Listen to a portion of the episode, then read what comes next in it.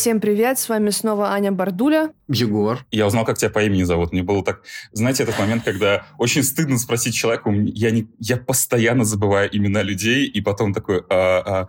Аня, очень приятно, Егор, очень приятно, меня зовут Гоша. Да, у нас сегодня в гостях Гоша. Это, собственно, автор нашего названия, человек, который подарил нам имя.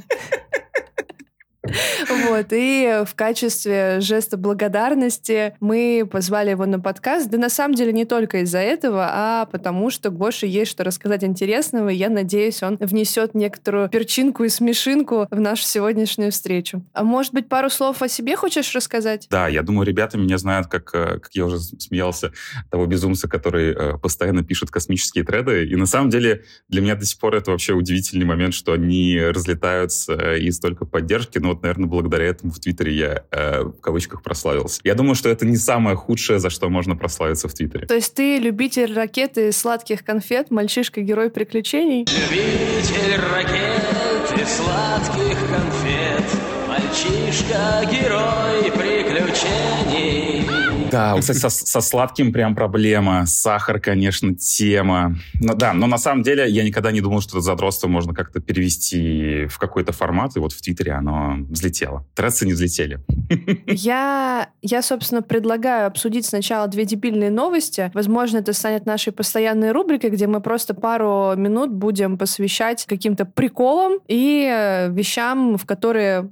погрузиться особо не получится, потому что обсуждать там нечего. Что вам больше всего понравилось из последних мемов? Мне вот понравился Сельдяной король. А что это такое? Я вообще пропустила всю суть. Это такая рыба, которая живет где-то глубоко-глубоко в воде, в океанах. И вот недавно она где-то появилась, по-моему, рядом с Тайванем. И она является предвестником каких-то глобальных катастроф. То есть говорят, что если этот Сельдяной король появляется, то придет что-то не очень хорошее. И, естественно, люди это завирусили, сделали из этого мем. Я не помню, из каких. В Волге уже Сельдяного короля нашли. Там, не знаю, в Азовском море, наверное, нашли. Везде, где можно было, его, короче, нашли. Но на самом деле, естественно, это не так. Это просто мемы. И мне тут интересна сторона вопроса, связанная с вот таким вот катастрофизацией, потому что я думаю, что многие люди действительно после этого такие елки-палки, а вдруг действительно произойдет какая-то катастрофа. А до этого их не было. Вот, вот, вот последние пару лет вообще живем в нормальном формате, но вот рыбу увидели, и все. Вот, вот сейчас точно что-то будет. До... до этого было не так плохо. До этого просто она плавала, и ее не могли обнаружить, наверное. То есть она там тусуется, тусуется, надеялась, что ее кто-то найдет, а люди просто ее игнорировали. А вот сейчас нашли. Мне почему-то кажется, что если бы этого Сельдяного короля нашли условно десять или пятнадцать лет назад, у всех был бы ужас, как тогда. Помните, когда все решили, что э, майя предсказали конец света, и мы все умрем, и там реально были люди, которые тушенкой запасались и бункеры строили. А сейчас это все превратилось в мем просто потому, что мы сидим и такие, блин,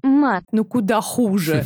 Типа, ну давай, удиви меня. Что произойдет? Ага, давай. Вперед, Сельдяной король, задуши меня своими жабрами. Я, я, кстати, сейчас читаю про Сельдяного короля. У него, на самом деле, не то чтобы какая-то особенная жизнь. Он просто плавает с другой сельдью, головой кверху, а иногда бывает длинным. И вот как бы на этом его достижения заканчиваются. Ну, примерно как у меня. Послужной список тоже не очень большой. Вот хороший вопрос. Можно ли есть Сельдяного короля? Ответ. Э, промысловые ценности не представляет. Получается, даже съесть его нельзя. Мне интересно, знаете, какая часть? Мне интересна часть, связанная с психотерапией, а именно про магическое мышление. Слышали вы вообще такое понятие или нет? О, да, магическое мышление, кайф. Вы, получается, сталкивались с ним? Вы инжойеры магического мышления? Нет, я ни в коем случае. Я ни в коем случае не инжойер. Мне... Я знаю, что иногда оно может людям помогать, и не всегда в нем есть что-то плохое, но мне скорее оно не нравится, чем нравится, и особенно мне не нравится, когда на этом начинают зарабатывать. Угу. Слушай, Ань, а вот... как ты вообще видишь вот это вот магическое мышление? Можешь ты как-то объяснить нашим слушателям, что это такое? Возможно, я потом тоже как-то правки внесу. Ну, я не претендую сейчас на корректность, но мне кажется, что магическое мышление — это способ объяснить непонятные вещи, которые происходят вокруг тебя, для того, чтобы упростить жизнь и иногда найти вопрос, ой, ответ, вернее, на вопросы, на которые ответа нет и на самом деле быть не может. Из серии там пытаться узнать, когда ты умрешь, живешь, или там кто что о тебе думает, не пытаясь спросить у этого человека, а вот раскладывая карты Таро условно. По сути, так и есть. То есть, по сути, это привязка чего-то сверхъестественного к нормальному. Человек берет сверхъестественную вещь или что-то необычное, связывает с нормальным, и получается вот такая вот смесь. Могу рассказать про свой опыт использования магического мышления. Я, короче, крутил шар. Знаете, вот фильм такой, «Трасса шестьдесят» есть. Там был шар, который говорит, да, нет, что-то еще. Вот я когда да, какие-то... Ответ.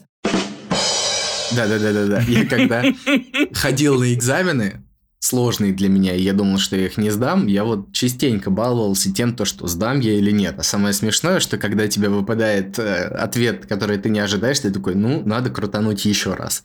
И начинаешь это по кругу крутить, крутить, крутить, и м- как-то тебя это не успокаивает, если с первого раза э, нужный для тебя ответ не получился. И часто, в принципе, такая штука является следствием о ка эр, на самом деле, обсессивно-компульсивного расстройства. Но пугать никого не будем, скажем то, что магически мышление существует у людей и в норме, то есть это просто такая когнитивная ошибка. А когнитивные ошибки – это такая штука, которая свойственна группам социальным, э, группам лиц, которые пользуются этим для упрощения какой-то своей жизни. Таких когнитивных ошибок много, вы можете просто погуглить, посмотреть, я думаю, будет интересно, многое в себе найдете. С высокой долей вероятности эта социальная группа, она пользуется одноклассниками и вибером. Вибером. А кто-то вообще вибером еще пользуется?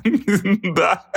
Слушай, ну столько праздников, надо же друг другу открытки с гифками отправлять. У меня для этого есть WhatsApp. Вот день, день огурца был.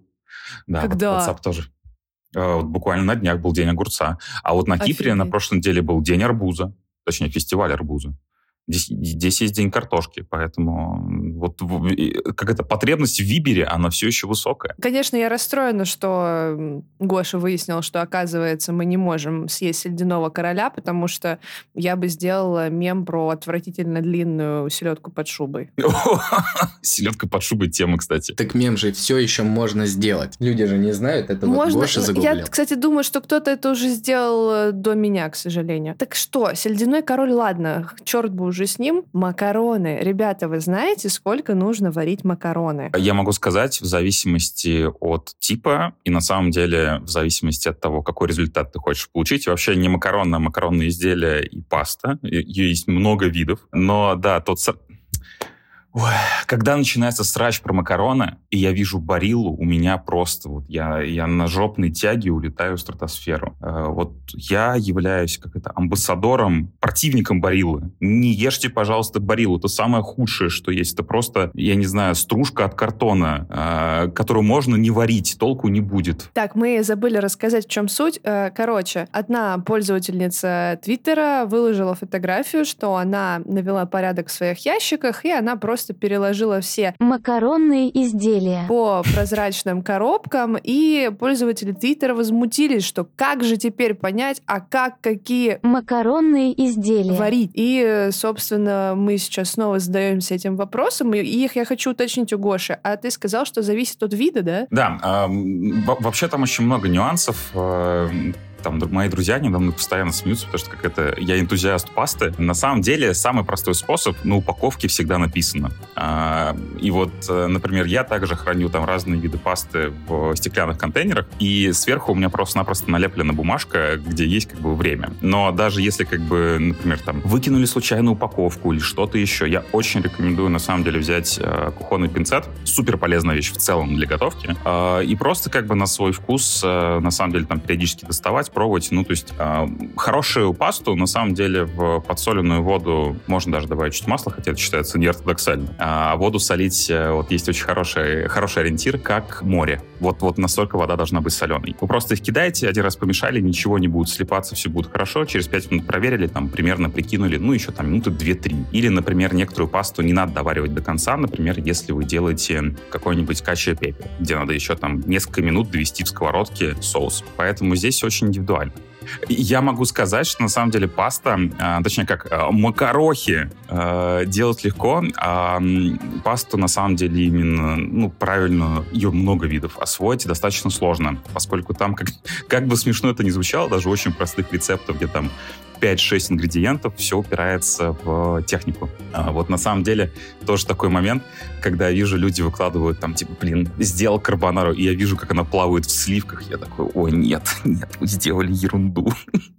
Я реагирую точно так же, но не потому, что я макаронный энтузиаст, а потому, что у меня непереносимость лактозы. Я прекрасно понимаю Гошу на самом деле, то есть для меня это тоже является каким-то адом. Я человек, который строго привержен правилам. Я прям вот для меня выкинуть пачку от макарон — это что-то с чем-то. Я потом буду бегать в истерике, биться в конвульсиях и думать, как мне теперь эти макаронные изделия сварить, потому что я прям вот люблю все делать по таймингам, четенько. Если я что-то делаю, обязательно по рецептам. Если это что-то итальянское, я ищу обязательно какой-нибудь там, ну, если не первоисточник, то какого-то итальянца, который будет объяснять, как это делать. Поэтому э, приверженность правилам для меня это прям очень-очень важная штука. Подождите, вот у вас разве было хоть раз такое, что а, на упаковке макаронные изделия написано, что их нужно варить семь минут, и после семи минут они были вот идеальны? У меня такого не было ни разу в жизни. Я всегда доваривала да. в итоге. Да, на самом деле один из важных моментов, э, ну, пасту в чистом виде есть не так прикольно, ее как бы, ну, как правило, с каким-то соусом, например, едят. На самом деле осно- основной момент, что любой соус, практически любой, доводится вместе с пастой. Если у тебя, например, отдельно там на сковородке или в сотейнике что-то есть, потом ты туда добавляешь пасту, чуть-чуть, может быть, воды из-под пасты. Это, кстати, момент, ну, давно смеются, я сохраняю воду из-под пасты, потому что я потом ее использую для соуса. Это, на самом деле, такой очень хороший против. Э, и, да, как бы довести макароны... Предрекали, что ты уничтожишь ситхов, а не примкнешь к ним! Макароны, изделия или пасту до нужного состояния можно непосредственно уже с готовым продуктом. Это очень удобно. Согласен, я вообще без соусов э, макароны не ем. Ну, то есть, если надо, мне кажется, разделить вот то, что мы называем макаронами, проще купить какой-нибудь там, я не знаю, макфу или еще что-то российское и сварить. Ой, фу. Ну, фу, я фу, понимаю, фу, но... Фу, я, я, я осуждаю. Вот меня на самом деле друзья очень часто спрашивают, ну, слушай, ну, окей, ладно, ты там, говоришь, Бариллу не есть, а что можно взять в магазине, чтобы, не знаю, там, кошелек не покусал тебя? Ответ очень простой. На самом деле, или вот, ну, из таких масс-маркет вариантов, которые не сильно дороже Бариллы, мы говорим там про разницу, может быть, там тридцать-сорок рублей. Это, опять же... Мы открыты к рекламным предложениям. Малисана, достаточно хороший масс-маркет бренд в своей ценовой категории. Дешека, тоже очень неплохие, я бы сказал, что вообще, наверное, одни из лучших за свои деньги. Если как бы там идти дальше, как правило, есть две надписи, которые надо смотреть на упаковке. Это чтобы был бронзовый экструдер, а вы не хотите с пластиком, потому что вот если посмотрите, например, на Бариллу, она такая прям вся гладкая, у нее нету вот этого крахмального слоя. Как бы поэтому мы, мы такую пасту не берем, поскольку с ней очень сложно сделать соус, вообще соус даже к ней не липнет. А, и там, ну, как бы помимо этого, второе, смотрите, сколько м- макарон насушились. Если там быстрая сушка, все, до свидания, э, не, не берем. Если медленно, это вот то, что вы ищете. Надеюсь, все успели достать блокнотики и записать. На самом деле, я думаю, кому-то да, это может да. пригодиться. Да, если что, мы, может быть, продублируем, а может быть, Гоша нам даже скинет фотографии всех этих макаронных изделий, чтобы вам чтобы вам проще было. У меня есть Excel-таблица, то есть, понимаете, я настолько как бы свою жизнь на самом деле, да. И поэтому, когда мне друзья спрашивают, я просто кидаю скриншоты из Excel-таблицы. Ждем таблицу, получается, мы ее прикрепим. Мамма мия. Рогатцы и щепотка карбонары. Переходим к более важным, не то чтобы более важным, а, наверное, уже более серьезным темам. Я не знаю, ребят, видели вы или нет эту историю. Парень рассказал, что он хотел очень взять собаку из приюта, и ему прямым текстом отказали по причине не славянин. Да, я видел это.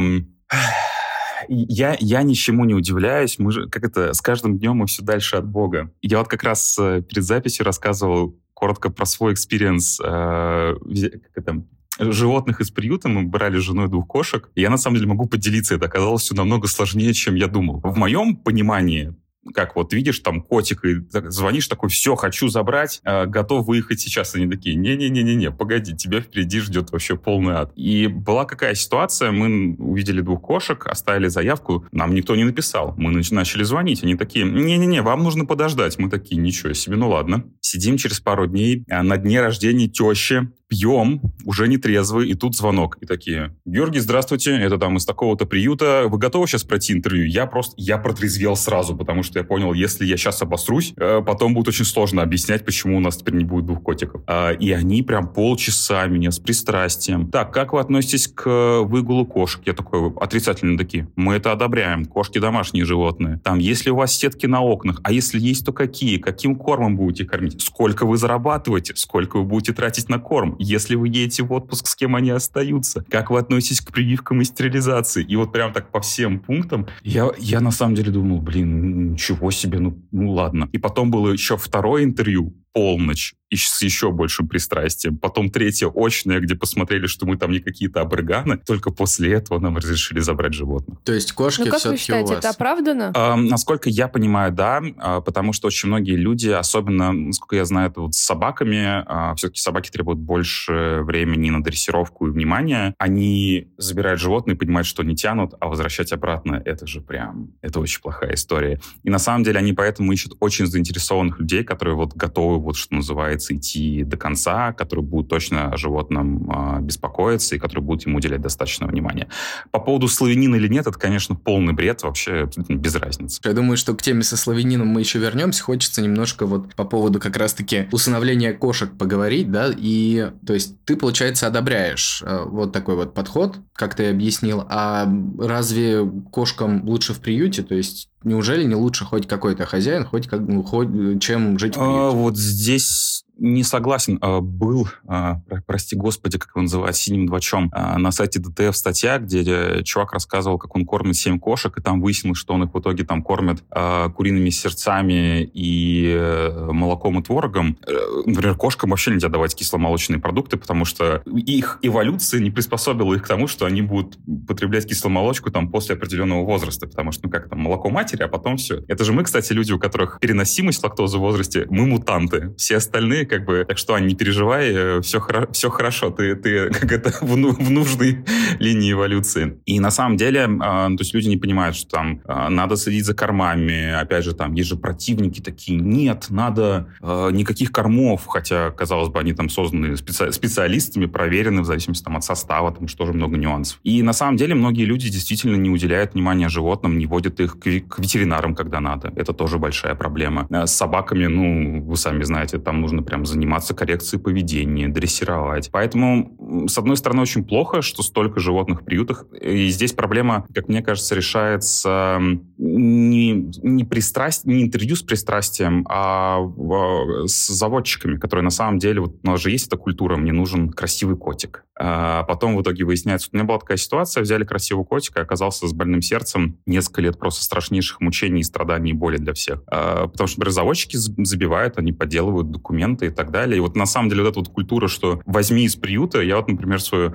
э, третью кошку подобрал у помойки у дома, и она просто совершенно замечательная и прекрасная. Вот и я здесь, э, простите, что долго все разговариваю, но, но мне надо этим поделиться. Меня здесь уже все знают как э, чувака, который кормит всех кошек на районе. У меня уже где-то тут двадцать котиков, я каждый вечер хожу, у меня тут есть маршрут. Вот. И я считаю, что животных лучше подобрать как бы с улицы, из приюта, да, изучить все вопросы, но так от этого всем будет лучше. То, что ты кормишь много котиков, это ты, конечно, очень хороший человек. Хочу сказать, что вот у меня кот тоже с помойки, помоечный. Отец, конечно, мой думает, что это курильский бобтейл, потому что у него хвост переломанный, но в целом это... Очень-очень хороший кот, хочу я вам сказать, поэтому, мне кажется, нет разницы, откуда конкретно вы кота берете, но в любом случае он может... Ой, покажу какой хороший. На видео, почему нужна видеоверсия. Это, это бэйби-картофель. Вот, О-о-о. Она очень, очень хорошая девочка. Блин, подержи, пожалуйста, я сфоткаю, мы потом ребятам покажем, я фотку выложу. Она очень хорошая, она прям просто... Она настолько домашняя, хотя, казалось бы, вот я ехал с работы, смотрю, котенок посреди дороги такой, ну, пойдем поедим, и все. Слушай, и еще все. Один вопрос появился, пока мы с этой темы не ушли. Он касается вот чего. То есть я понял уже, что не каждый заводчик хорошо, точнее, не каждый заводчик хорошо, и... не каждый, так mm-hmm. скажем, держатель котов хорошо, потому что хозяин не значит то, что он хорошо будет к коту относиться, но вот... Э... Да, сколько историй там удаляют когти, а потом такие, ой, мы уезжаем, сейчас выкинем на улицу, или... Э... забыл, как слово называется, простите, с головы улетело, усыпим. Я вообще этого не понимаю. То есть для, для меня там, ну, животные, там, питомцы, это член семьи. Как его можно выкинуть на улицу? Вот эти вот истории, они меня поражают. И это к вопросу, да, про интервью. Вот так вот люди берут животное, потом такие... Немножечко перебью. Я, знаешь, какой вопрос хотел задать по поводу зоопсихологов. То есть есть же сейчас достаточно популярная тема. Люди работают угу. с кошками, с собаками. Слышал, потому да. что, внимание, и у кошек, и у собак тоже есть депрессия, тоже есть какие-то психические расстройства mm-hmm. и так далее, и нужно уделять этому внимание. И вот вопрос такой, не будет ли кошки в приюте очень тяжело без хозяина, и ну, то, что кормят ее, условно говоря, молоком или mm-hmm. куриными сердцами, не будет лучшим выходом для кошки, чем вот жить в депрессии где-то там э, в приюте? Это, это, на самом деле, очень сложный вопрос. Во-первых, очень сильно зависит от условий содержания. А, ну, то есть приют, приюту рознь. Вот, например, в, ну, в Москве понятно, что есть прям хорошие, дорогие приюты, куда приходишь, такой, блин, можно вы меня здесь оставите здесь? Вот. А есть, конечно, очень, ну, как бы страшные места, особенно в регионах, которые прям жутко недофинансированы, и это, конечно, ну, сложная тема.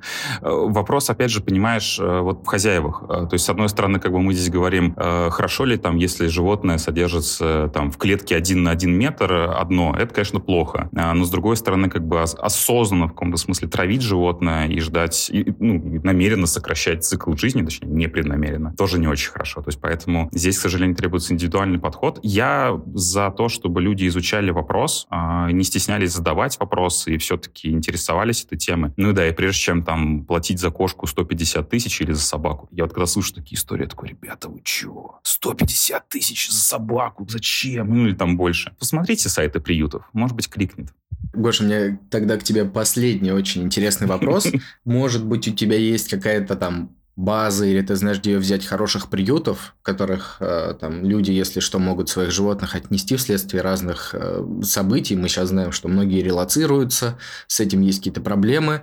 Это первый mm-hmm. вопрос. А второй, может быть, есть какие-то фонды, которые помогают этим приютам? То есть, может быть, кому-то это будет полезно. Вот здесь по поводу фондов, э, с какой ситуацией я столкнулся. Ну, мы там частенько донатили, э, и у меня есть, ну, собственно говоря, мой лучший друг, он занимается зообизнесом, он как раз, э, он тот человек, который, знаете, не как вот это вот видел там объявление, там, скиньте там на карту там две тысячи на котику, он ну, занимается такой более глубокой благотворительностью, так можно сказать. И он рассказывал, что, к сожалению, очень много фондов э, являются так или иначе скамом, отмывом, отмывом денег и так далее. То есть очень такая тема, к сожалению. Э, и, по сути, как бы из-за этого страдают там многие частные фонды. На самом деле пристроить животное очень дорого. Вот мы, например, наших кошек брали в э, Витсити Адопшн, по-моему, они сейчас так называются, или Витленд, э, уже у них название менялось. Э, это, это фонд при клинике, вот мы туда пришли, все, мы хотели всех забрать. У них там абсолютно прекрасный, удобный сайт, у них прекрасный персонал, животные там в хороших условиях, у них прям такой очень крутой вольер, где они там друг с другом тусуют, их кормят, мы такие, блин, вот это вот пример хорошего фонда, дорогого. Но большинство, к сожалению, не такие. И э, на самом деле, мне кажется, что там, ну, прежде чем... Э, мне, мне сложно понять людей, которые э, волнуются за свою жопу больше при релокации, потому что, например, у нас, ну, когда был план переехать в Австралию, э, возить животных в Австралию — это отдельная сложная тема. В Австралии нет бешенства, поэтому туда вот все, что касается животных, это тихий ужас. Э, с оплачиваемыми карантинами, с отдельными билетами и так далее. Мы, ну, нам насчитали там примерно семь тысяч долларов за перевоз двух кошек. При том, что они полгода должны прожить в разрешенном стране на карантине, не считая анализов и так далее. И мы такие, так, все, да, мы готовы, мы будем сидеть с голой жопой, но своих э, котиков мы обязательно заберем. Э, поэтому здесь, если, ну, как бы настолько в тягость, ну, спросите у друзей хотя бы. Как бы это первый шаг. Мне кажется, самое последнее, что можно сделать, это выкинуть питомца на улицу. Да, я полностью согласна, и мне очень грустно читать истории о том, как люди решили переехать, и животные в итоге mm-hmm. остались здесь. Но мы немножечко ушли от темы, и вот получается, что очень важно изучить вопрос, да, просто почитать что-то, поинтересоваться побольше, какие-то книги даже полистать. Нам Гоша опять показывает котенка, боже мой, какой он... он, он. Бэби-картофель, к сожалению, так это за ней осталось. Вот. Но получается же, что вот этот парень абсолютно искренне хотел взять себе собаку mm-hmm. из приюта. Он хотел подарить ей новую жизнь, и просто mm-hmm. его обрубили на почве национальности. Это же какая-то дичь. Мы, наверное, просто уже не реагируем на вот эти вот объявления на столбах, что квартира сдается только славянам, потому что mm-hmm. это уже так давно, что перестало удивлять, и это на самом деле ужасно, что это перестало mm-hmm. удивлять, потому что это тоже просто отвратительно. А здесь не отдать человеку собаку из-за национальности... Вот просто я не могу представить, какие могут быть убеждения в голове у человека, что этот человек может с этой собакой вообще сделать, и вот какие могут быть э, просто доводы. Не, ну, национализм, расизм, ксенофобия — это, к сожалению, страшный бич нашего общества, который, к сожалению, э, как мы видим, достаточно сильными темпами катится обратно в каменный век благодаря усилиям э, отдельных групп. Я постарался максимально нейтрально и корректно это сказать. Не знаю, насколько это удачно было. Красава! Вот, но это, конечно, тихий ужас. Ну, правда. Э, как бы... Вообще, вы помните же этот мем, реально, там, типа, там, семья славян, вот эта вот квартира за пятьдесят тысяч, все в коврах, мы такие ха-ха-ха-ха-ха. Но это наша реальность. И вот здесь то же самое. Этот парень, который рассказал свою историю о том, что ему не отдали собаку, в итоге пришел к тому, что, возможно, эта женщина, которая является то ли куратором, то ли ответственной в приюте, она вообще мошенница, потому что люди в реплаях нашли ее номер телефона, который указывался на разных сайтах, на разных ресурсах с разными именами. И то есть вроде как она куратор разных собак, но при этом она еще и куратор с разными именами. И вообще, что это за женщина, и что она в итоге делает, и что происходит, непонятно. И если кто-то знает, чем это все в итоге закончилось, и если развить у этой истории, напишите нам, пожалуйста, нам очень интересно. И, но мы бы, наверное, хотели, чтобы этой женщине настучали немножечко по тыкве за то, как она себя ведет. Чисто Билли Миллиган из «Мира кошек». Хорошее сравнение. По поводу кураторов, вот с, с трепетом наблюдал, как твоя подруга Мири как раз выхаживала ту собаку, малыню, у которой, да. как я понимаю, онкология, и да. насколько типа сейчас ей лучше. Но при этом все равно нашлись люди, которые такие: нет, вы убиваете животное, вы делаете хуже. По-моему, чуть ли не заяву накатали. Да, там вообще было дикое расследование. Там люди из чата волонтеров выясняли, на какой машине Мири ездит, сколько стоит ее кольцо, по-моему, молвочная, вообще кто она, откуда она. Это была полная жесть. Я малыню своими глазами видела. Это абсолютно другая собака, которая абсолютно по-другому себя чувствует. И Мире, правда, прикладывает очень много усилий для того, чтобы малыня выздоровела. И, кстати, курс химиотерапии они уже закончили. Молодцы. Вот, блин, побольше бы таких людей. На самом деле, читаешь такие истории, как-то, не знаю, чуть больше веры в человечество появляется, потому что побольше, побольше надо такого. Хотя бы освещать это в без, пока что бесплатных соцсетей. Давай, давай закончим вот на чем. Хочу, на самом деле, сопереживать парню. Он столкнулся с очень неприятными для себя событиями, и расизм в любом проявлении, мне кажется, это плохо. То есть нет плохих национальностей. Это важная такая штука, которую надо запомнить. То есть люди все отличаются. Это не, вне зависимости от национальности. То, как человек рос, развивался и какая у него национальность, ни в коем случае не говорит о том, какой это человек на самом деле. Это очень важно, и я думаю, что этому стоит уделять внимание. Поддерживаю. Пацаны и пацанессы, любите друг друга и уважайте. Нет плохих национальностей, есть плохие люди. Брат, сестра, мы все тигры и львицы. Миром правит любовь и дружба.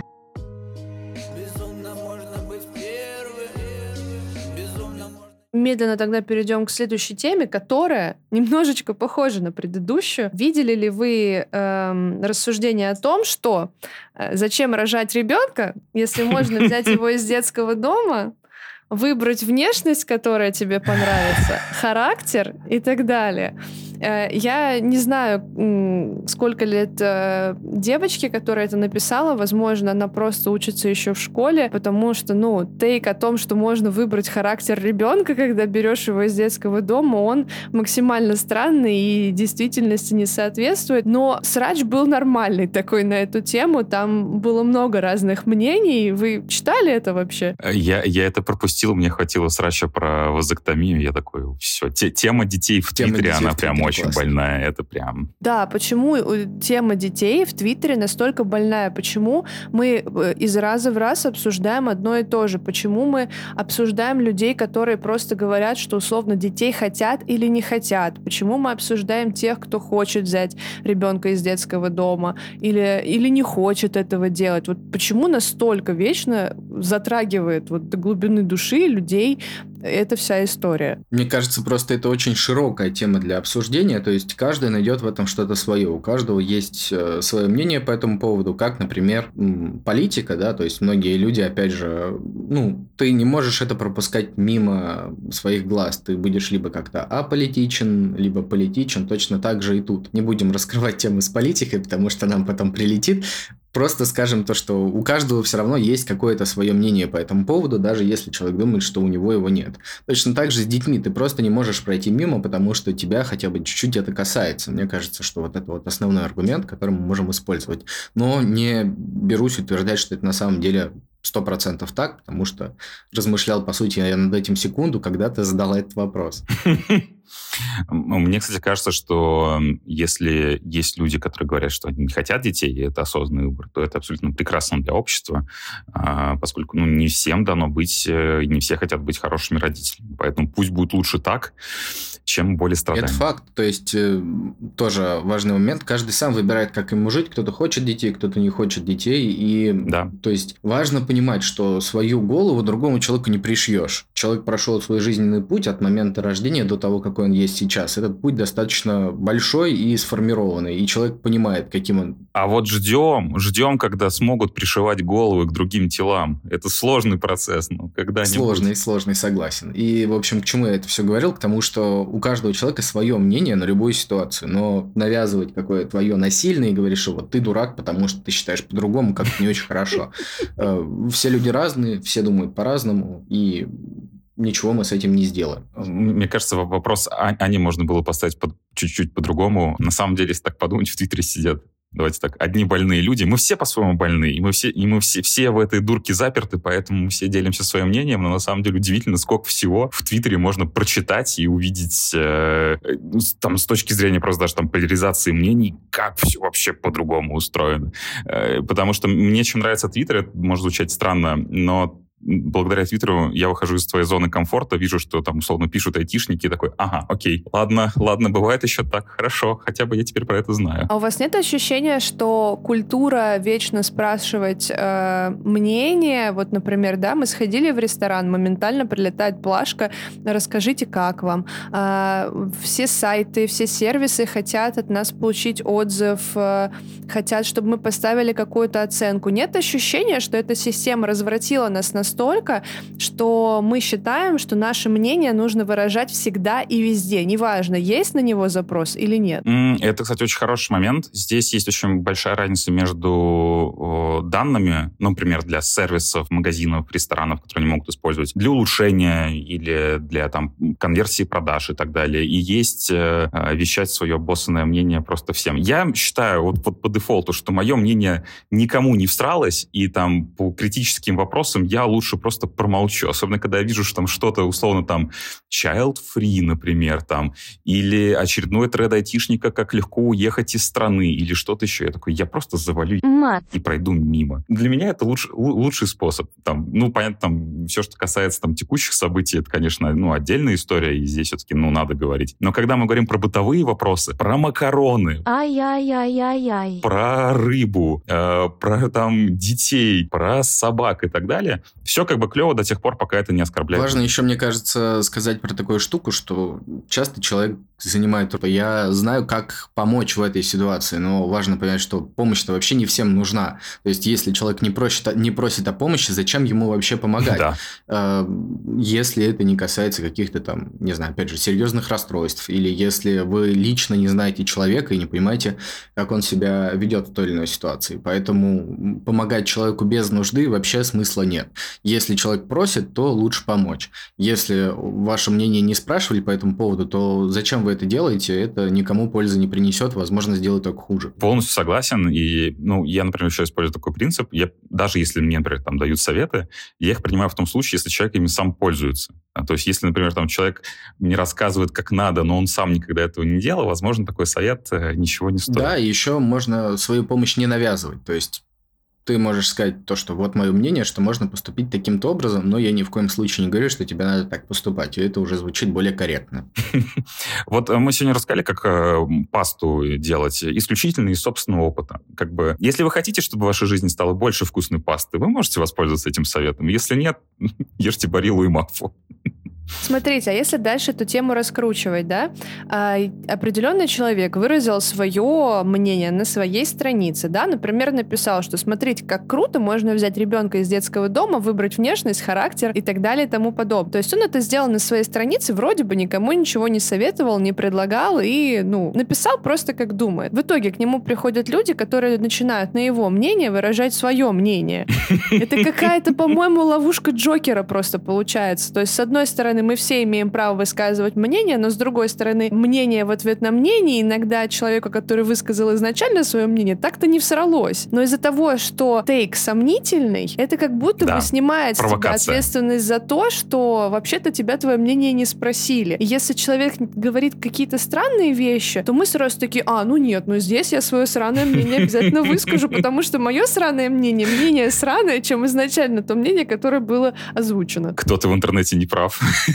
Типа того, да, это же тот самый мем. Кто-то в интернете не прав, типа, мам, я не могу пойти спать, подожди, мне нужно сейчас посраться. Мне это еще напоминает, знаете, такие застолья, наверное, тоже сталкивались. Мы сейчас не устраиваем такие застолья, но вот родители у меня, допустим, с друзьями всегда собирались, да, на кухне, и там начинается разговор, опять же, про то, кто прав, кто не прав, политика и всякое такое. Вот сидят люди, обсуждают, и, ну, то есть это как такой срач, который перетекает от одной темы к другой, потом к четвертой, к пятой, десятой. Вот Твиттер очень сильно похож на такие семейные дружественные застолья, мне кажется.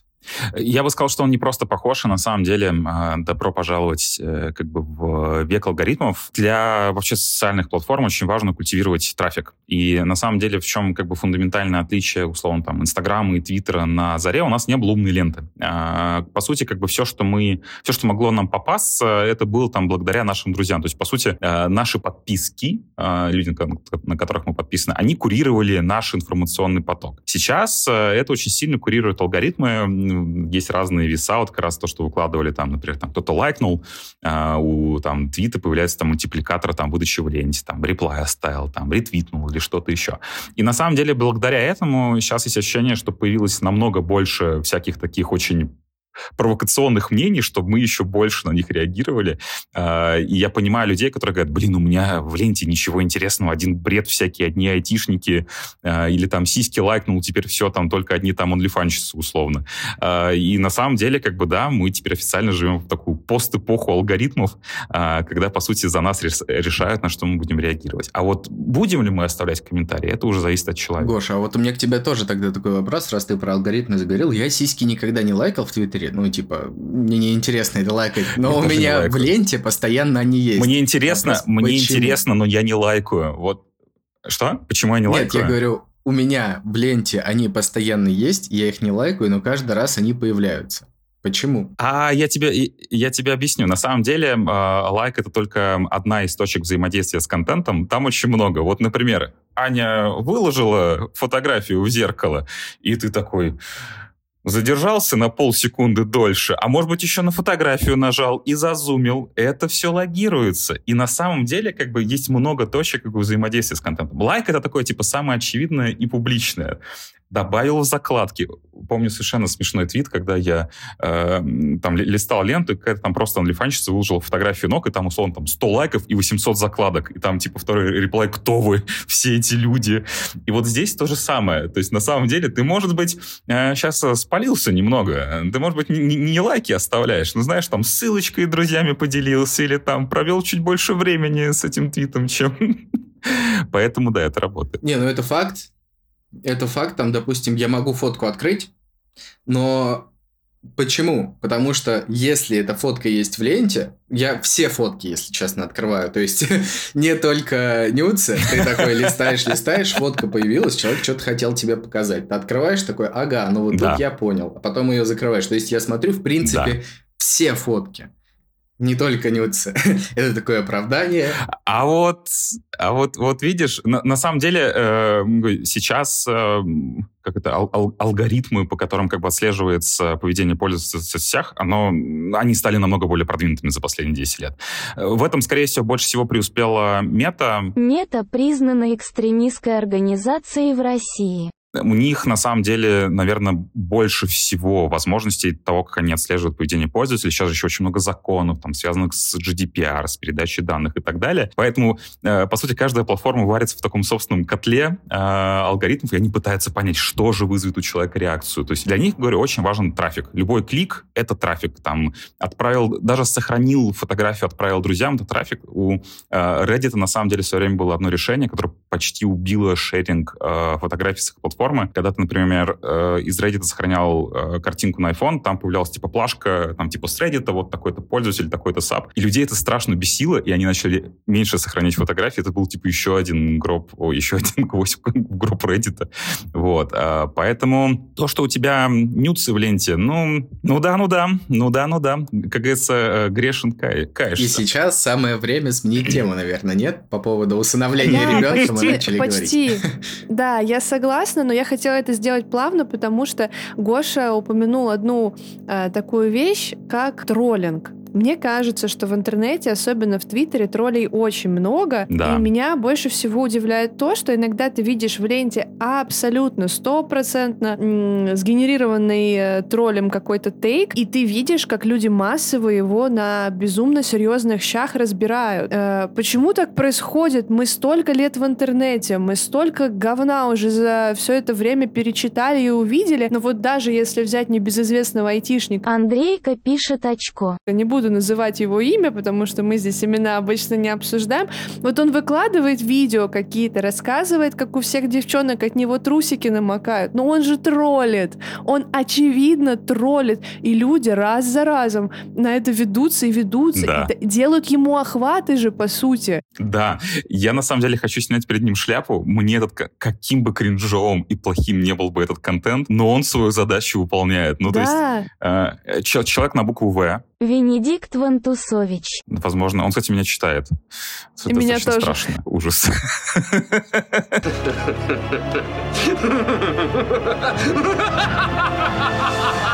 Я как бы думал, блин, слушай, ну как-то ну, не особо же работает то, что ты делаешь. А потом его все знают, все регулярно обсуждают, что он делает. Ну то есть на самом-то деле, как это, э, как э, говорил э, Панасенков, э, переиграл и уничтожил. То на самом-то деле он свою работу-то выполняет. Я такой, блин.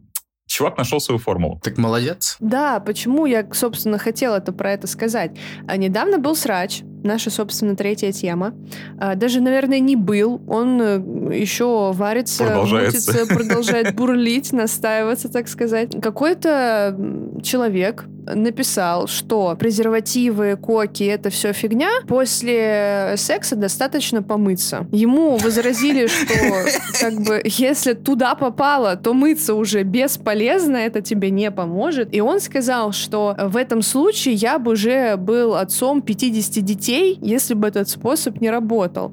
Насколько я знаю, дальше начали изучать его аккаунт и нашли э, различные тейки о том, что Земля плоская, и все. О, вот Господи. Это вот. То есть э, изначально мне очень сложно поверить, что существует в мире человек, который реально думает, что если помыться после секса, то этого достаточно, никакая контрацепция не нужна. Но я этого не исключаю, потому что бывает разное. Но как только были найдены тейки про плоскую землю, у меня пазл как будто бы сложился, что это самый обыкновенный тролль. Нет такого у вас ощущения? Я знаю человека, который верит в плоскую землю, при этом он успешный бизнесмен, и он подтверждает историю, что для того, чтобы зарабатывать много денег, не обязательно быть очень проницательным. Моя, на самом деле, любимая история, да простит меня моя жена, у нее на работе есть один э, управляющий, менеджер, назовем это так. К нему у всех много вопросов. И он очень любит затирать, знаете, там, э, бизнес-вселенная, вот это вот что-то, какие-то такие вот материи непонятные. И, и, и он может пять часов рассказывать про то, как ему там сигналы из космоса приходят, и он из-за этого. Я думаю, блин, откуда это все идет? А потом мы выяснили, что он саентолог. Вот, вот, вот, вот пазл просто сложился. Вот как бы это, это, это как бы, ну, ну не может человек на полном серьезе все это обсуждать. Нет, может. Я поэтому в данном случае уже вообще ничему не удивляюсь. Том Круз, если ты нас слушаешь, мы передаем тебе привет. А, ты же кукуруза, как у Тома Круза, кстати, да, Гоша? Вот и все, вот и как бы вся теория заговора. Да, построилась прямо сейчас. Пазл сложен. Я, кстати, про саентологов рекомендую посмотреть эту документалку от эйч би о, которая называется «Go and Clear». После этого все вопросы просто отпадают. Не очень все хорошо с этими людьми, не очень. Да, я тоже смотрела эту документалку, обязательно посмотрите. И заодно э, еще раз вспомните про магическое мышление, которое мы обсуждали в самом начале. Но, кстати, хочу сказать, что помыться после секса на самом деле не самая-то плохая рекомендация. Это является профилактикой. Просто только помыться – это не очень хорошо и не очень действенно, но в этом есть смысл. Да, в этом есть смысл. Мы все обещали, что мы позовем врача-гинеколога, но вот для девочек есть очень большой смысл мыться после секса. Это предотвращает различные эти, господи, бактериальные инфекции мочевыводящих путей, если я сейчас никакой мисспеллинг не допустила, я надеюсь. А меня просто удивляет то, что люди, наверное, очень много берут на себя ответственности в рамках борьбы с мракобесием.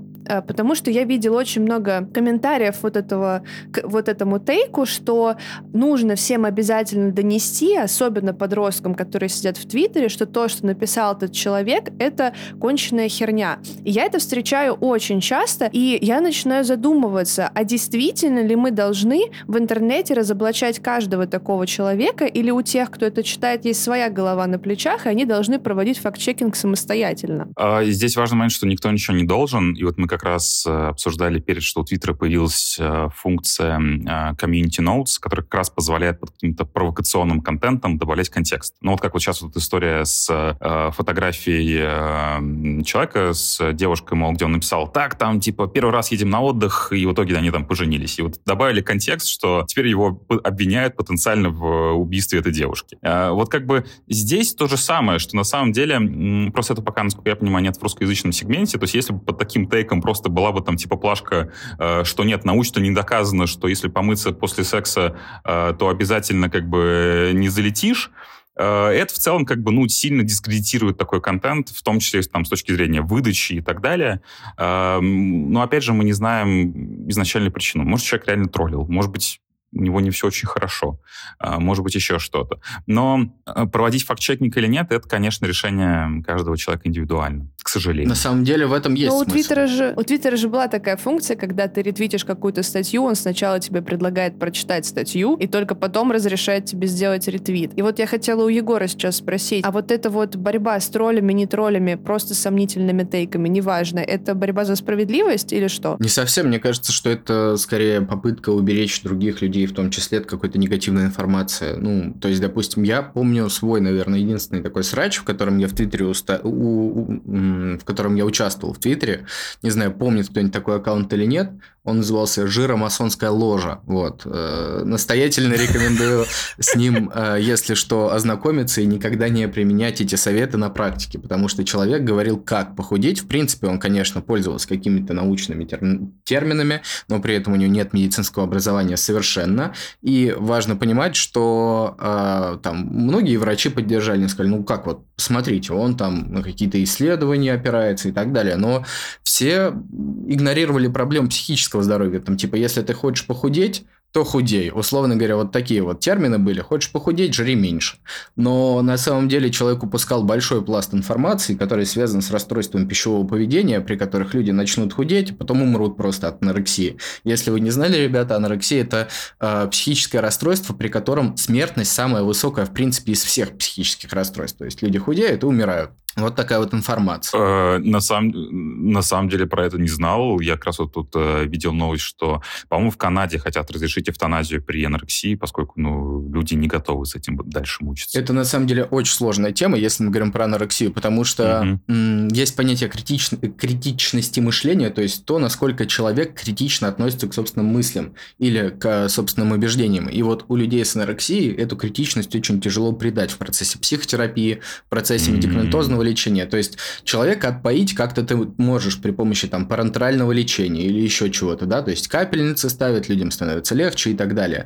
Но это ни в коем случае не помогает, не помогает изменить мышление человека. Если человек думает, что там худой человек, который весит сорок килограмм или там, тридцать пять килограмм, это прям вообще классно, красиво и так и надо, и вообще красота является важным ой, пластом, ой. то ты, к сожалению, будешь очень долго с этим бороться, и не факт, что выйдешь победителем. То есть важно действительно уделять внимание психическому здоровью, в том числе, когда ты борешься там, ну, типа, за красоту своего тела, условно говоря, говоришь, что, что вот надо быть супер худым, и так далее.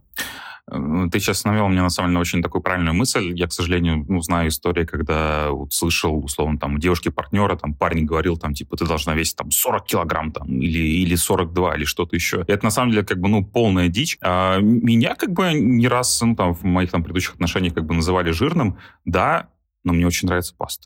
Я, я, ничего, я, я не готов променять любовь к пасте, простите. Вот. Но анорексия – это, конечно, безумно страшная история. И на самом деле, к сожалению, уверен, что там через одно-два рукопожатия у каждого найдется как бы, человек, который ей страдает. Или булимия, например, что тоже как бы не очень хорошо. А они обычно ходят друг с другом рядом, на самом деле. То есть угу. анорексия… Вообще расстройство пищевого поведения – это такая штука, когда одно расстройство сменяется другим. Нервная анорексия может смениться на нервную булимию, потом это все может… перерасти в какую-нибудь орторексию и компульсивное переедание. Может быть, вообще сочетание всего этого вместе. А, угу. Вот, как-то так. Я хотел что-то еще добавить, но забыл. Давайте, ребята, что-нибудь скажите. Может быть, ты вспомнишь, потому что я тоже по долгу службы очень остро реагирую на различные треды о похудении, и как-то всплывала история парня, который сказал, что это только мой личный опыт, я никому не рекомендую э, заниматься тем же, что и я. Он похудел на какое-то бешеное количество килограмм за счет того, что у него был э, не очень калорийный рацион и огромное количество клетчатки в нем. Вы помните эту историю? Ого. Нет, я, если честно, э, не видел. Он, короче, э, он нашел какого-то то ли внутри нутрициолога, то есть я не уверена, что это был диетолог, потому что у диетологов обязательно должно быть медицинское образование, а вот у нутрициологов его нет, они проходят просто курсы. А вот, и ему написали, собственно, вот эту вот диету для похудения, в ней было такое бешеное количество клетчатки, что я бы, например, с ним не справилась вообще, то есть мне было бы очень плохо. И это очень важный момент, потому что необходимо учитывать особенности организма каждого человека, и э, далеко не все наши кишечники способны такое количество клетчатки вообще переварить и не сделать тебе вообще плохо в итоге. И несмотря на то, что он сказал, что это только его личный опыт, в конце он написал, что кто хочет, тому я дам контакт да. этой прекрасной, потрясающей феи. Я без оскорблений написала, что, ребят, это очень сомнительный способ, пожалуйста, ну, не надейтесь на это все. История не очень, потому что чем, чем быстрее ты теряешь вес, тем с большей долей вероятности он вернется. И здесь вопрос не столько в похудении и сокращении колоража, сколько в целом в пересмотре своего рациона, потому что важно Важно его сохранить в таком виде до конца жизни, чтобы и вес у тебя тоже сохранился в том же виде. Все равно на меня пару раз кто-то напал с тем, что вообще-то он ни к чему не призывает. Он просто рассказал про свой личный опыт и сразу же об этом и написал. Ну, блин, вот ты когда делишься таким потрясающим, чудесным опытом похудения на сто килограмм за секунду, неужели непонятно, что даже с плашкой не делаете так, у людей все равно зачешется сделать так? И вот кто за это несет ответственность? Ты или сами люди, которые это прочитали и захотели? Человек, который это пишет, здесь очень важный момент, что, как правило, в таких историях рассказывают очень много про позитивные эффекты и очень опускают всякие негативные. И дисклеймеры, что, ой, это, собственно, опыт я так не рекомендую, недостаточно. Как бы, ну, к сожалению, мы не в состоянии как бы предоставить... За тобой выехали. Пожарная машина едет на острове, какое-то событие. Да-да-да, вот-вот... Эти диетологи не Нет, хотят, это, чтобы мы это знали Barilla, правду. Это Barilla. А, а Barilla. У меня, у меня есть фотографии со стеной Бариллы, меня друзья и шантажируют, что вот на самом деле я амбассадор Бариллы просто. Теории заговора. Кстати, к слову, вот про теории заговора и как раз вот про то, что люди верят. Каждый раз, когда я что-то пишу там про лунную программу или про выставку человека на Луну, вот приходит вот эта вот партия умалишенных, такие, нет, эти америкосы, они не, не летали, вот это вот все. И там, на самом деле, ты начинаешь человека спрашивать, я, я перестал просто на эту тему с людьми разговаривать, там, значит, начинается, ну, ребят, окей, хорошо, если теория заговора, почему там, условно, в СССР ничего не сказали? Там, потому что э, СССР держали за яйца из-за некой зерновой сделки, чтобы еду отсылали, вот это, это, это, вот это все продолжается, продолжается. И поэтому бесполезно как бы с людьми спорить на эту тему. И здесь, мне кажется, тоже есть такая параллель, что человек мог написать собственный опыт, могу дать контакты, про плохое ничего не расскажу, но виноваты в случае чего будут все остальные. Это тоже такое. Согласен. Я еще, знаете, на что хотел обратить внимание? Вот э, по поводу мракобесов мы сказали, но есть же альтернативные примеры. То есть важно понимать, что есть лидеры мнений, которые говорят, вот так делать не надо, а вот так делать можно. И м- если это все подкреплено какой-то информацией научно обоснованной, которую вы можете там найти на сайтах. Кстати, ребят, медицинские сайты, на которых вы можете читать информацию, называется PubMed и UpToDate. Вот если вы что-то хотите почитать, можете прям... UpToDate на самом деле платный, но оно того стоит, если вы хотите что-то научное почитать. А PubMed, он полностью бесплатный. Можете там загуглить нужные вам э, какие-то темы и находить информацию, научные статьи и так далее. Самое главное, что...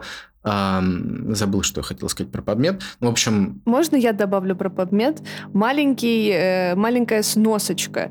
PubMed — это просто Google, по сути, для научных статей. Там есть как хорошие, так и плохие. Если вы найдете на PubMed какое-то исследование, это вовсе не значит, что оно выполнено да. правильно, и его заключение э, действительно имеет отношение к тому, что выше описано. Поэтому с этим тоже надо быть осторожным, потому что, к сожалению, в наше время можно найти любое исследование, которое подтвердит вам даже эффективность капустного листа при лечении мигрени. Да, Аня полностью права.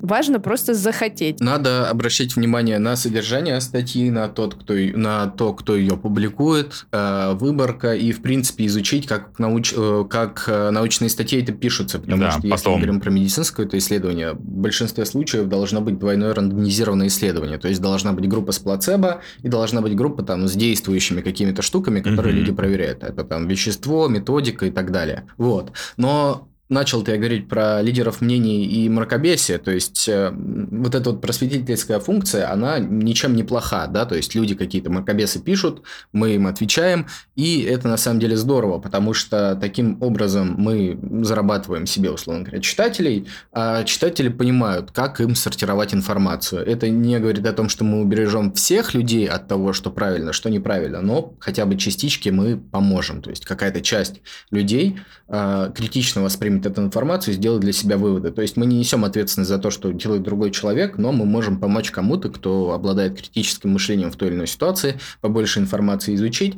и правильно ей распорядиться. Да, я с тобой полностью согласна, и я всегда, даже несмотря на то, что, возможно, я являюсь э, в некоторой степени тоже лидером мнений, я не пытаюсь никогда донести, что я истина в последней инстанции, наоборот, я стараюсь нести в массы мысль, что нужно всегда проводить факт-чекинг всего самостоятельно. Не стоит принимать все на стопроцентную веру, очень хорошо сохранять э, здравое зерно сомнения, хотя бы небольшое, и... Э...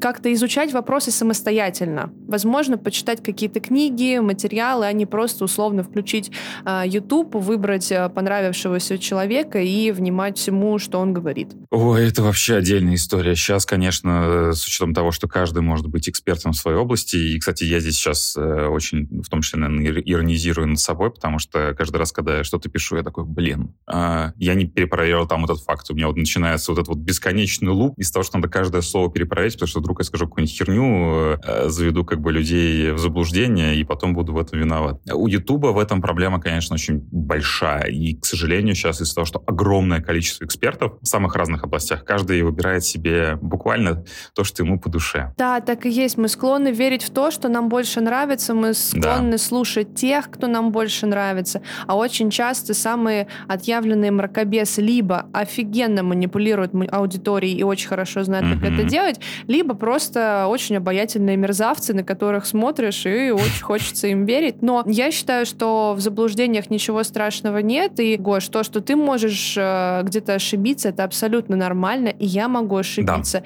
И поэтому очень важно это, наверное, просто на пороге признавать и говорить, что, ребят, если что... У меня бывает, я очень сильно стараюсь, я все перепроверяю, но я тоже живой человек, мы от заблуждений не защищены, какими бы мы подкованными даже в каких-то своих вопросах и интересах. А, хотел бы, хотел бы от себя добавить вот такую штуку, то есть обычно там Аня спрашивает меня, какие советы я могу давать под конец. Вот я хочу сейчас добавить совет, не знаю, будем мы как-то продолжать тему или нет, но а, важно понимать, что любая наша мысль является, по сути, гипотезой, то есть нет ни одной мысли, которую вы произнесете сейчас, вот это вот стопроцентный факт, потому что любую мысль можно оспорить. Дело в том, что действительно нет ни одной мысли, которая является стопроцентной вот правдой, даже если мы, там, скажем, два плюс два равно четыре, найдутся математики, которые скажут, что нет, это равно три. То есть... А это смотря в какой системе исчисления. Вот, вот, вот я про это и момент. говорю. То есть важно понимать, что... мы не можем доносить какую-то информацию на сто процентов, и точно так же, если мы видим какую-то информацию, это не говорит о том, что она на сто процентов правдива. С большим, получ... С большим количеством информации мы получаем больше «но». И это нам говорит просто о том, что э, всегда надо все ставить под сомнение, если мы не говорим о чувствах и мыслях других людей. Да? Если кто-то говорит, вот я так чувствую, я так думаю, вероятнее всего, это там может быть именно так. Ну, конечно, не сто процентов, опять же, как я и сказал, но чтением чужих мыслей, чтением чужих эмоций заниматься не очень хорошо. А вот так вот э, можно сказать, что на сто процентов мы не знаем ничего, поэтому если вы встречаетесь с какой-то информацией, важно понимать, что хотя бы один процент или ноль целых одна сотая процента из этого может быть не, неправдой, и только вам выбирать, пользоваться какой-то информацией или нет.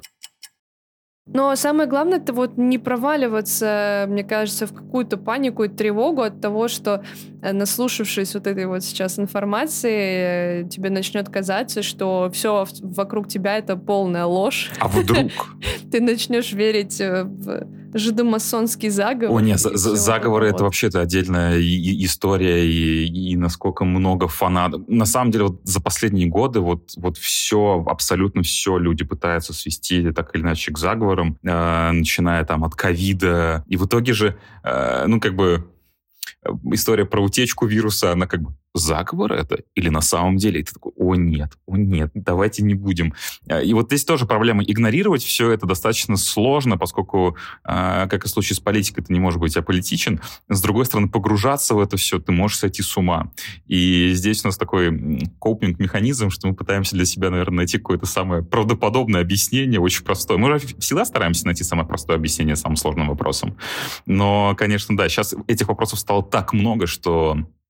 не на все хватает сил. У меня есть еще одна классная штука, которой я могу поделиться, то есть как э, с этим работать. Есть, допустим, такое расстройство, как ОКР. Для них вот эта вот штука, я не уверен ни в чем, является прям определяющей их жизнь в каких-то моментах.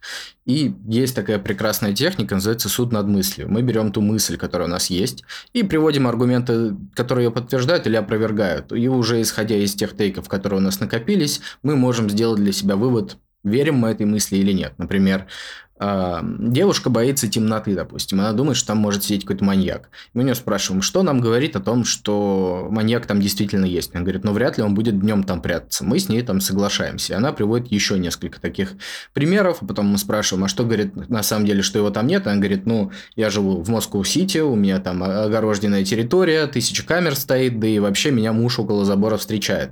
Ну если муж, конечно, не маньяк, то никакого маньяка по дороге она встретить не должна. Так что вот эта вот техника очень сильно может помогать принимать те или иные решения, когда мы в чем-то сомневаемся, особенно у людей, у которых есть проблемы с выбором. Да, Егор прям перевыполнил план по полезным советам. Я на самом деле всегда сомневаюсь практически во всем. Это, наверное, урок, который мне дали очень-очень давно. Каждое свое решение, каждую свою мысль подвергай сомнению.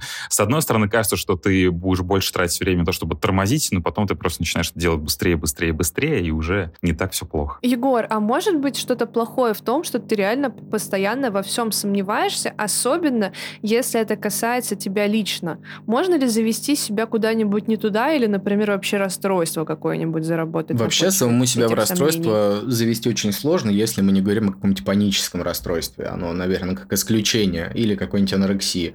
А что касается ОКР, там большая генетическая предрасположенность. То есть, как я и сказал, это люди, постоянно в чем-то сомневающиеся. Генетика там играет немаловажную роль. И роль нейромедиаторов тоже играет э, важную роль. Плюс... А пьем таблеточки, не Пьем таблеточки. Таблеточки очень сильно при ОКР помогают. Вот. Поэтому...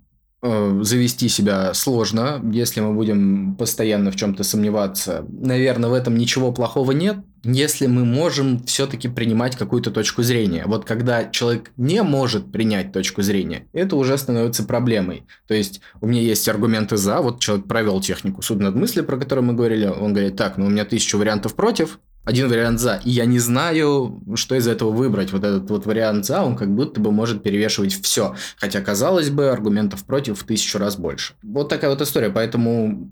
лучше основываться на рациональности. Есть у нас эмоциональная составляющая нашего мышления, а есть рациональная. Когда мы начинаем думать э, больше, пытаемся больше думать над самими мыслями, принимать решения нам становится легче. Поэтому просто критично относи- относитесь к собственным эмоциям и к собственным мыслям тоже. То есть, есть тысячу вариантов «за», есть один «против», почему бы не попробовать вариант «за». Вот.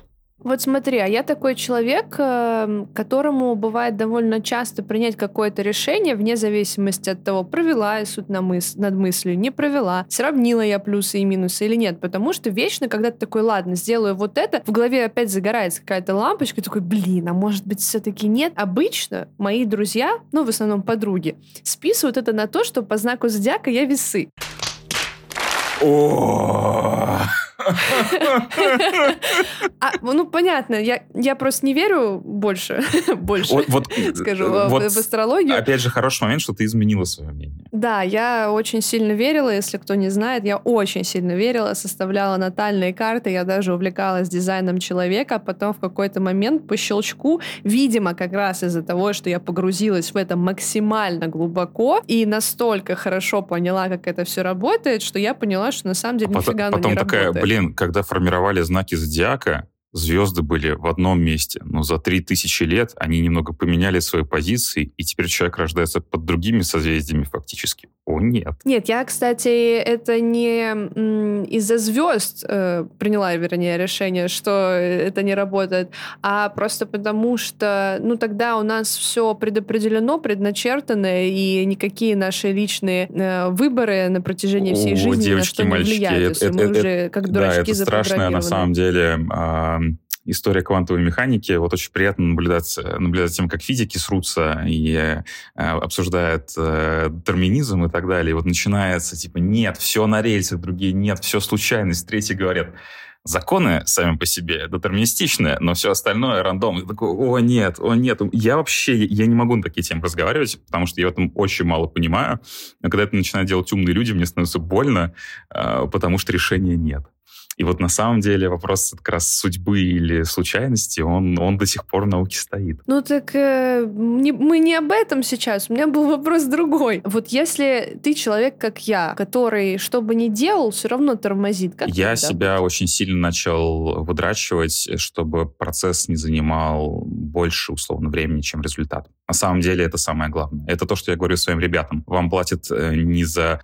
У меня очень много историй с работы. А вот... Э, бывший коллега, он себе в задаче прописал брейнсторминг. Вот это вот для него это был процесс. Он думал, что ему платят за процесс. Нет, платят за результат. И здесь то же самое. Когда на самом деле какое-то решение начинает занимать больше дозволенного времени, оно уже того не стоит. Решение надо просто принимать, потому что в конце концов, ты знаешь, вопрос, э, взять мне сегодня макдак, или приготовить еду самому. Ты начинаешь думать, так, ну, макдак взять все это, будет вкусно, деньги, но, с другой стороны, я смогу что-нибудь посмотреть там, пока готовлю, бла-бла-бла. Вот эти все типа решения. Такой, братан. Э, немножко резюмирую. Немножко резюмирую ну, то, есть... то, что сказал Гоша, э, и дам этому такое немножко научное обоснование. Есть еще одна техника, называется самый катастрофичный вариант. Вот, допустим, у тебя есть выбор, макдак или самой приготовить.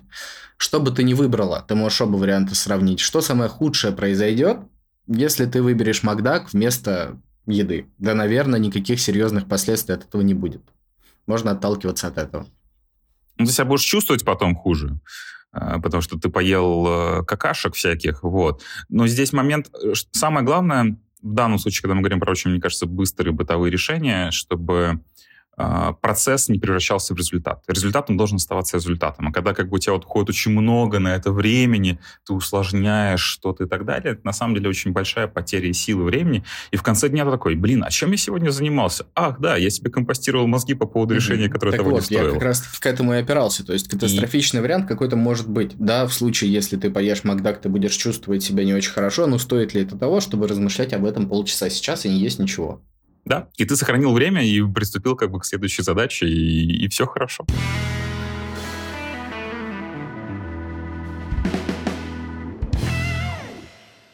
Гош, у тебя есть последнее слово? Может быть, ты хочешь... Просто у нас э, есть рубрика постоянная. Егор всегда в конце дает какую-то практику. Я его прошу, говорю, слушай, вот расскажи вот об этом. Егор уже дал три, поэтому этой рубрики, очевидно, сегодня не будет. И мы, может быть, даже наоборот, когда у нас есть гость, будем всегда в конце предоставлять слово гостю. Может быть, на основе того, что мы обсудили, ты хочешь что-то поджелать, подсказать? Я хочу, на самом деле, рассказать про смешную историю. Я, к сожалению, не могу вдаваться в подробности. Все же смотрели сериал Succession? Нет. В общем, коротко описывают сериал про очень эмоционально нестабильных людей. Я думаю, Егору будет очень интересно. Там все, все герои как на подбор. Просто по всем дурка плачут. Но это сериал а, там про очень состоятельную семью. А, у них там очень много корпоративных разборок. И там вот этот вот постоянно там совет директоров, голосование, кто следующий си и о. И ты такой смотришь, вот живут же люди, вот это вот понапридумывали же. Я никогда не думал, и вот у меня а, есть... Понимаете, мне, чтобы с другом обсудить эту ситуацию, надо было Индии подписать. Вот, вот настолько как бы у меня вот все плохо было. А, я никогда не думал, что окажусь в такой же ситуации. Оказывается, это все так примерно и работает. Вся эта корпоративная разборка, все эти советы директоров, все эти голосования, смены позиций, вот это все. Я просто всю свою жизнь занимаюсь а, играми и работаю в игровой индустрии. И мне очень, знаете, порой... забавно читать, как люди такие, там, типа, блин, вот там игра плохая, все катится, раньше трава была зеленее и так далее. Я хочу сказать одну очень простую вещь. Ребята, не тратьте время на срачи по играм, на обсуждение по играм. Это все бизнес, и принимают решения люди, которые в эти самые игры, как правило, не играют. Так что расслабьтесь и получайте удовольствие. Ой, да, и неважно, играете вы в игры или нет, очень хороший совет вообще, в принципе, всем расслабиться и просто получать удовольствие, не правда ли? Да, мы закруглились окончательно, пожелали вам всего, чего хотели. Со всеми прощаемся. С вами прощаюсь я. Я, Егор. Чмоки-чмоки. С вами прощаюсь я, Аня Бардуля. Всем, всем чмаки в этом чате, как это, всех обнимаем. Я Гоша, он же также известный как Кукуруза, как у Тома Круза.